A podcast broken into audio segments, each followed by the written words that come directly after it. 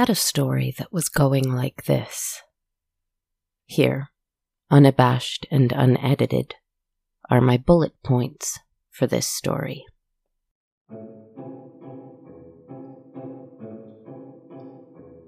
Once upon a time, there was a person. A man slips into a portal to hell and catches a glimpse of something he thinks he's not meant to see. In infernal concert in a beautiful concert hall, noise and mockery and horror, until rising away from it, a voice. And all the other demons listen sweetly. They weep, and they soon sing along as if one voice. The soloist laughs and laughs, then they all turn to the person watching, who runs away. The person lives their life for a while and forgets the song. Eventually has a big business meeting, a big speech about how they're absorbing another company or destroying a rainforest for some reason or other. Some enterprising thing, some ghastly greed. But then suddenly, hears the song while giving the important speech in front of a bunch of other important people. Tears come to his eyes, he laughs and laughs and laughs. I'm sure the demons come back, their chaos serving a larger kind of good. Maybe he sees them, his very emotional friends. I don't know. It was alright. It wasn't grabbing me. And a story for the sake of a story is no story at all. A story has to come from a longing, a wanting, an aching, an itching, a pain.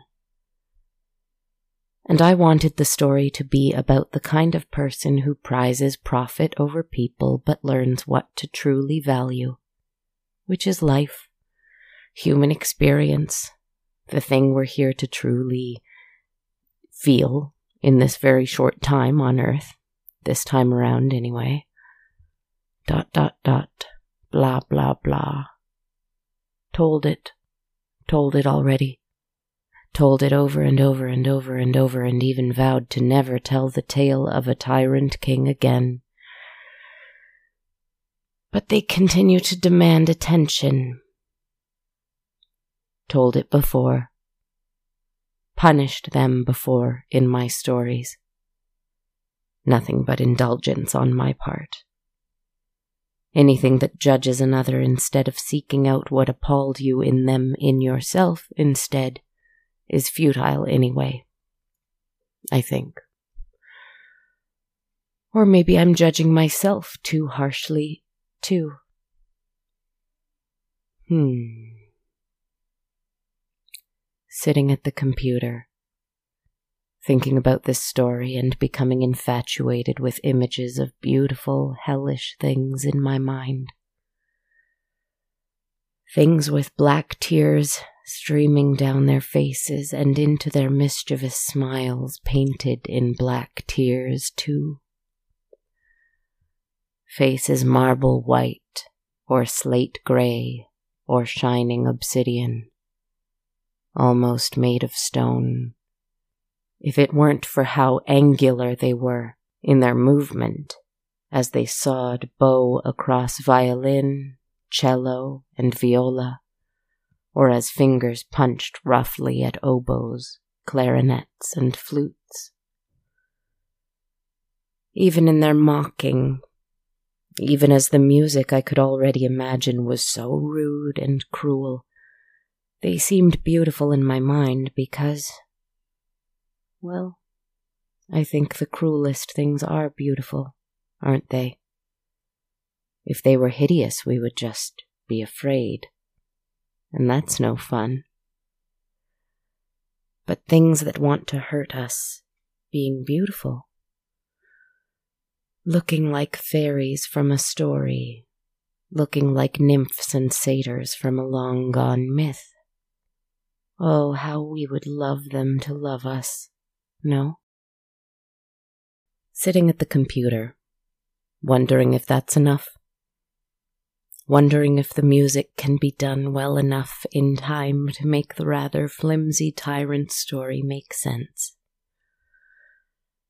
I realize my friend who is a cat is sitting on the table facing me. He has been there for a while. But he has been looking at me for some time now. I didn't realize. I was so absorbed in this non story and whether it would work, could work, is working. His eyes are wide, and he has a focus he usually does not. Hi, I say, and he does not react to my voice. Then I realize he's not staring at me. He's looking just above me over my head, behind me. What's up? I ask. He doesn't answer, naturally. Then I catch something behind him.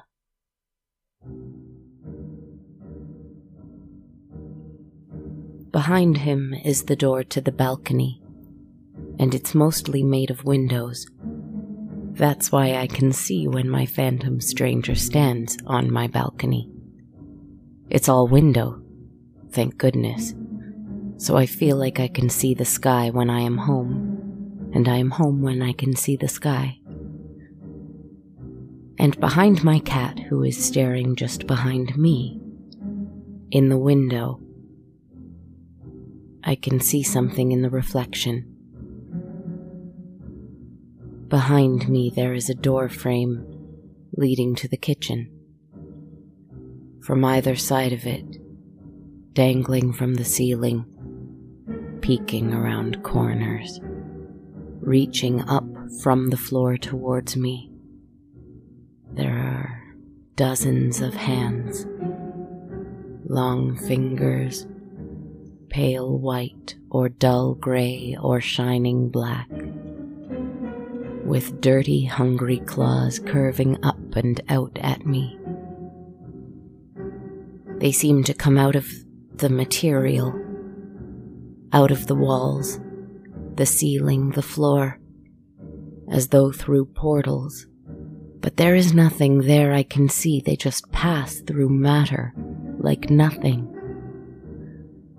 They twist themselves up in each other like a horrific insect a chimera made of many of them, hanging off each other, clinging so that they can reach closer and closer to me.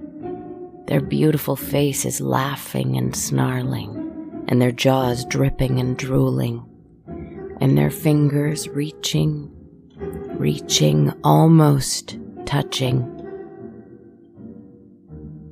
I turn around to see them with my own eyes but there's only the kitchen. I turn back to the reflection, and they are gone. And the cat jumps off the table and goes to eat some food. I come back to the computer. Once upon a time, there was a person. Another person another person who fell down a tunnel, a portal to hell, which really was only a place, not much to it. And he, unlike the first person, he was not particularly greedy or selfish or tyrannical. He did not place himself above anyone else, but maybe it was just because he had never had the opportunity to. Who knows? He found the same orchestra, the same demonic set of musicians. Maybe. And he shuddered at the way they played. He trembled at the chaotic lack of melody of structure, the utter nonsense of it all. He wanted to believe there was a kind of order to the world, a kind of prevailing justice. This music made him lose hope completely in that, until one of the demons stood and began to sing once more.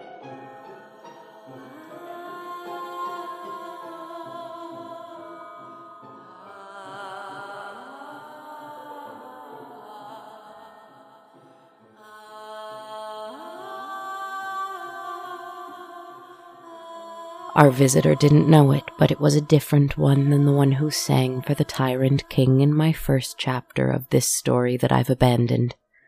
I promise I've abandoned it, it's just not good enough to release. But in this next chapter, a different demon sang. So you see, you'd realize that they are all in league with one another. At least that's the idea. And they each get to take turns being the voice of I don't know. Purity, feeling, kindness, longing, whatever it is meant to represent. Certainly, it is a song for a kind of spiritual heart, I think. And the other demons once again ceased their noise making and listened sweetly and wept and smiled. And they turned to the newcomer, the new listener, and watched him intently and he, terrified, ran, ran, ran away back to the real world, where he would try to continue his life, where he worked hard and tried hard and cared for others and was by all standards very good and kind, and he forgot about the song and he forgot about the demons until it's just not working. He's so good. So obviously good, he deserves to be a hero. Perhaps more than our first friend, pardon me, our first enemy, the greedy one. So in his story, he should be rewarded, shouldn't he? Punishment, reward, badness, goodness, tedious, subjective, and wishful thinking. And done. Done to death. By me and others. How many Christmas carols can we write? How many Scrooges and Marleys versus Bob Cratchits and Tiny Tims? What is the point? What is the point? Even Scrooge had to be taken down a portal to hell before deciding to change. And even then, it's fiction. And even then, there were other Scrooges who weren't given the gift of sight. And even then, there were still so many other Tiny Tims who needed help. Lost in solving, lost in metaphor, lost in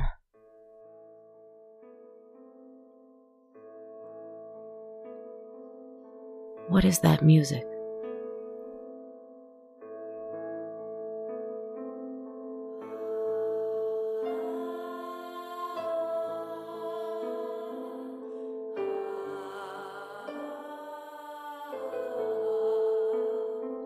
That's my voice, isn't it? But I haven't written the music yet. Oh no.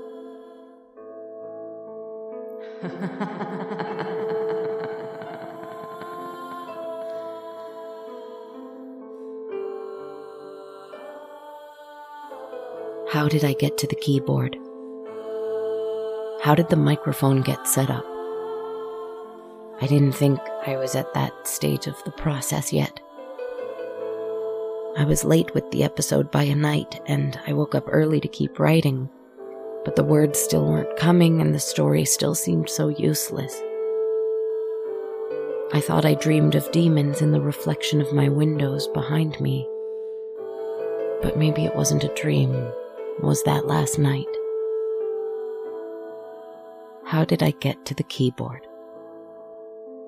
I didn't decide what the song sounded like yet. I kept thinking this will be a challenge to write and produce.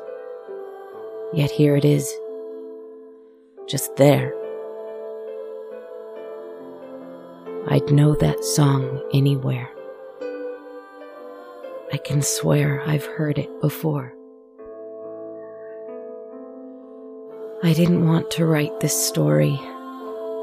It's not good enough, and I'm only partly sure what it means. It's not even finished. I turn to my laptop, which my cat is rubbing his cheek against. My editing program is open, and the completed episode is being exported to MP3. I didn't finish it. How is it getting finished? I give up. All right. All right. Fine. Take me.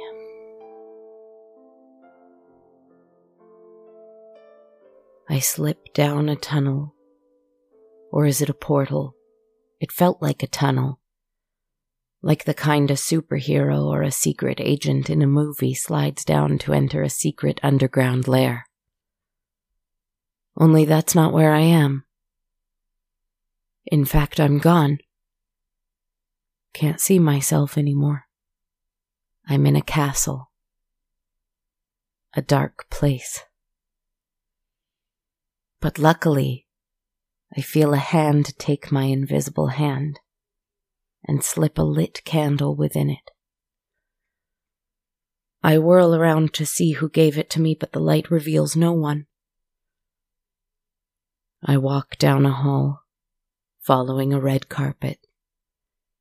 In front of me, just a candlestick wobbling as though a ghost were carrying it, for I cannot see my hands. Is that what I am? Here? A ghost? Is that what you are here, too? I've forgotten. I'm not alone, am I? You're here, too? Thank goodness and thank you. I follow the red carpet to a room as the candle enters, I can tell, even in the darkness, that it's a gilded salon. The kind a king, a tyrant, an emperor might have in his castle. Full of pink roses and baby's breath. Overly sweet and too rich. But then those creatures from the reflection in my apartment crawl down the walls from the ceiling. As they did in my kitchen, hanging off each other's limbs, helping each other to their seats in the room, walking like spiders, crabs, insects, withdrawing musical instruments from within the rat king shape they formed together they dissect themselves from the mass of bodies they made just a moment ago. They sit down and tune their instruments. I am standing in front of them. Their jet black, stone gray, milk white hands poised, ready to play. Their eyes leaking black tears constantly and their smiles wide and gentle and cunning all at once. They are so beautiful that I am afraid they will laugh at me. But they don't. They look up, expectantly. I let go of my candle, and you, my invisible friend, take it and light a hundred other candles with it in this room. When you are finished, you may take a seat, and I shall pick up a baton, tap it thrice on this podium here, and raise both of my hands suddenly. And every demon in the orchestra lifts their instruments just as fast. They all take a deep breath in and we play.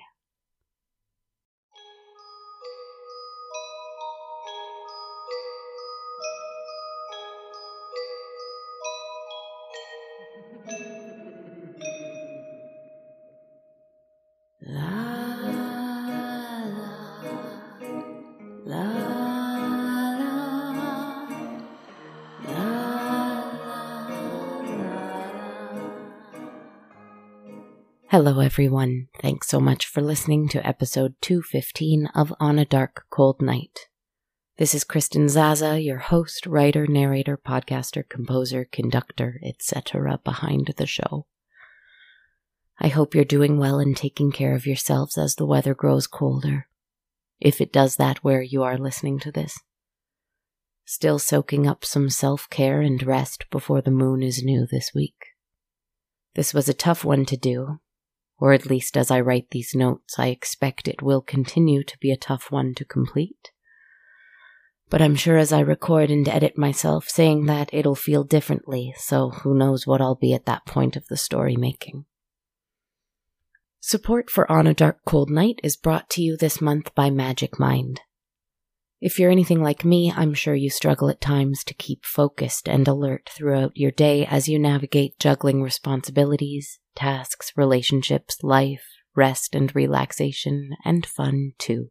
There's a lot going on in the world and a lot going on within our lives, and having the energy to focus to do everything we want to do is easier said than done. And for me, I tend to lean a little too heavily on caffeine in times of stress which can make things worse often by adding anxiety and jitters to the mix. So that's something really cool and different about Magic Mind. After replacing one cup of coffee a day with this little green bottle of juice, I noticed a difference in how alert, focused, energized, but also how calm I felt.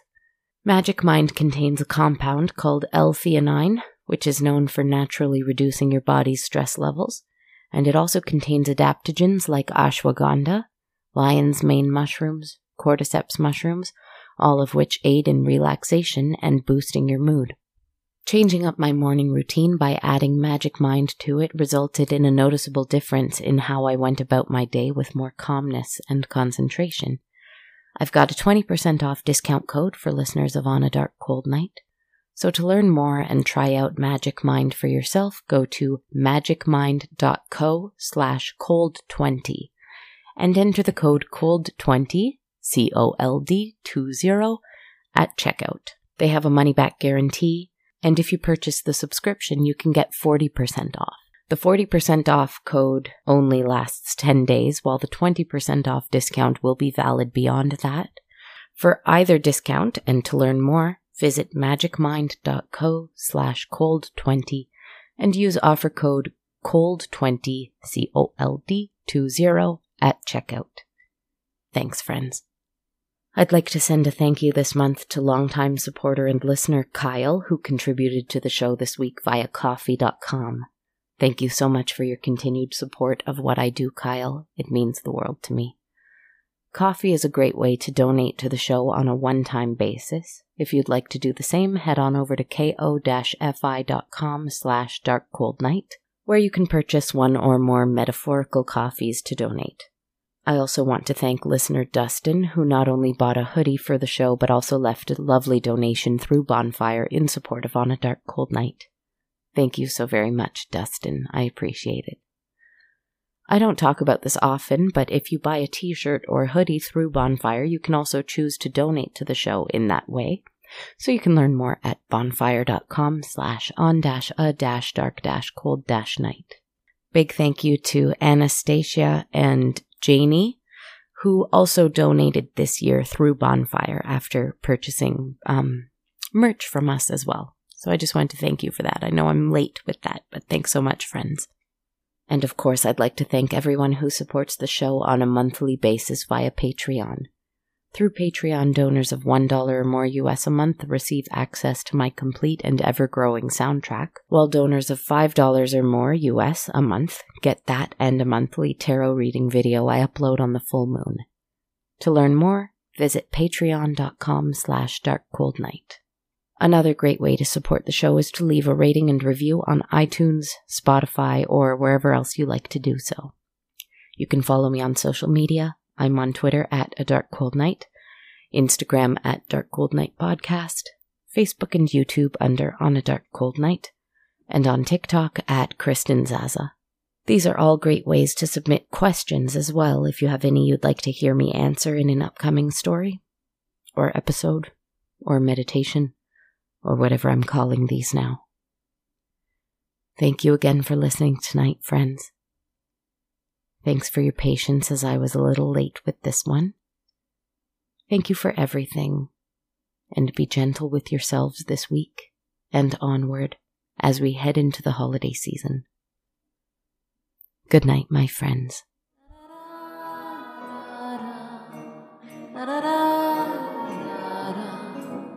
da da da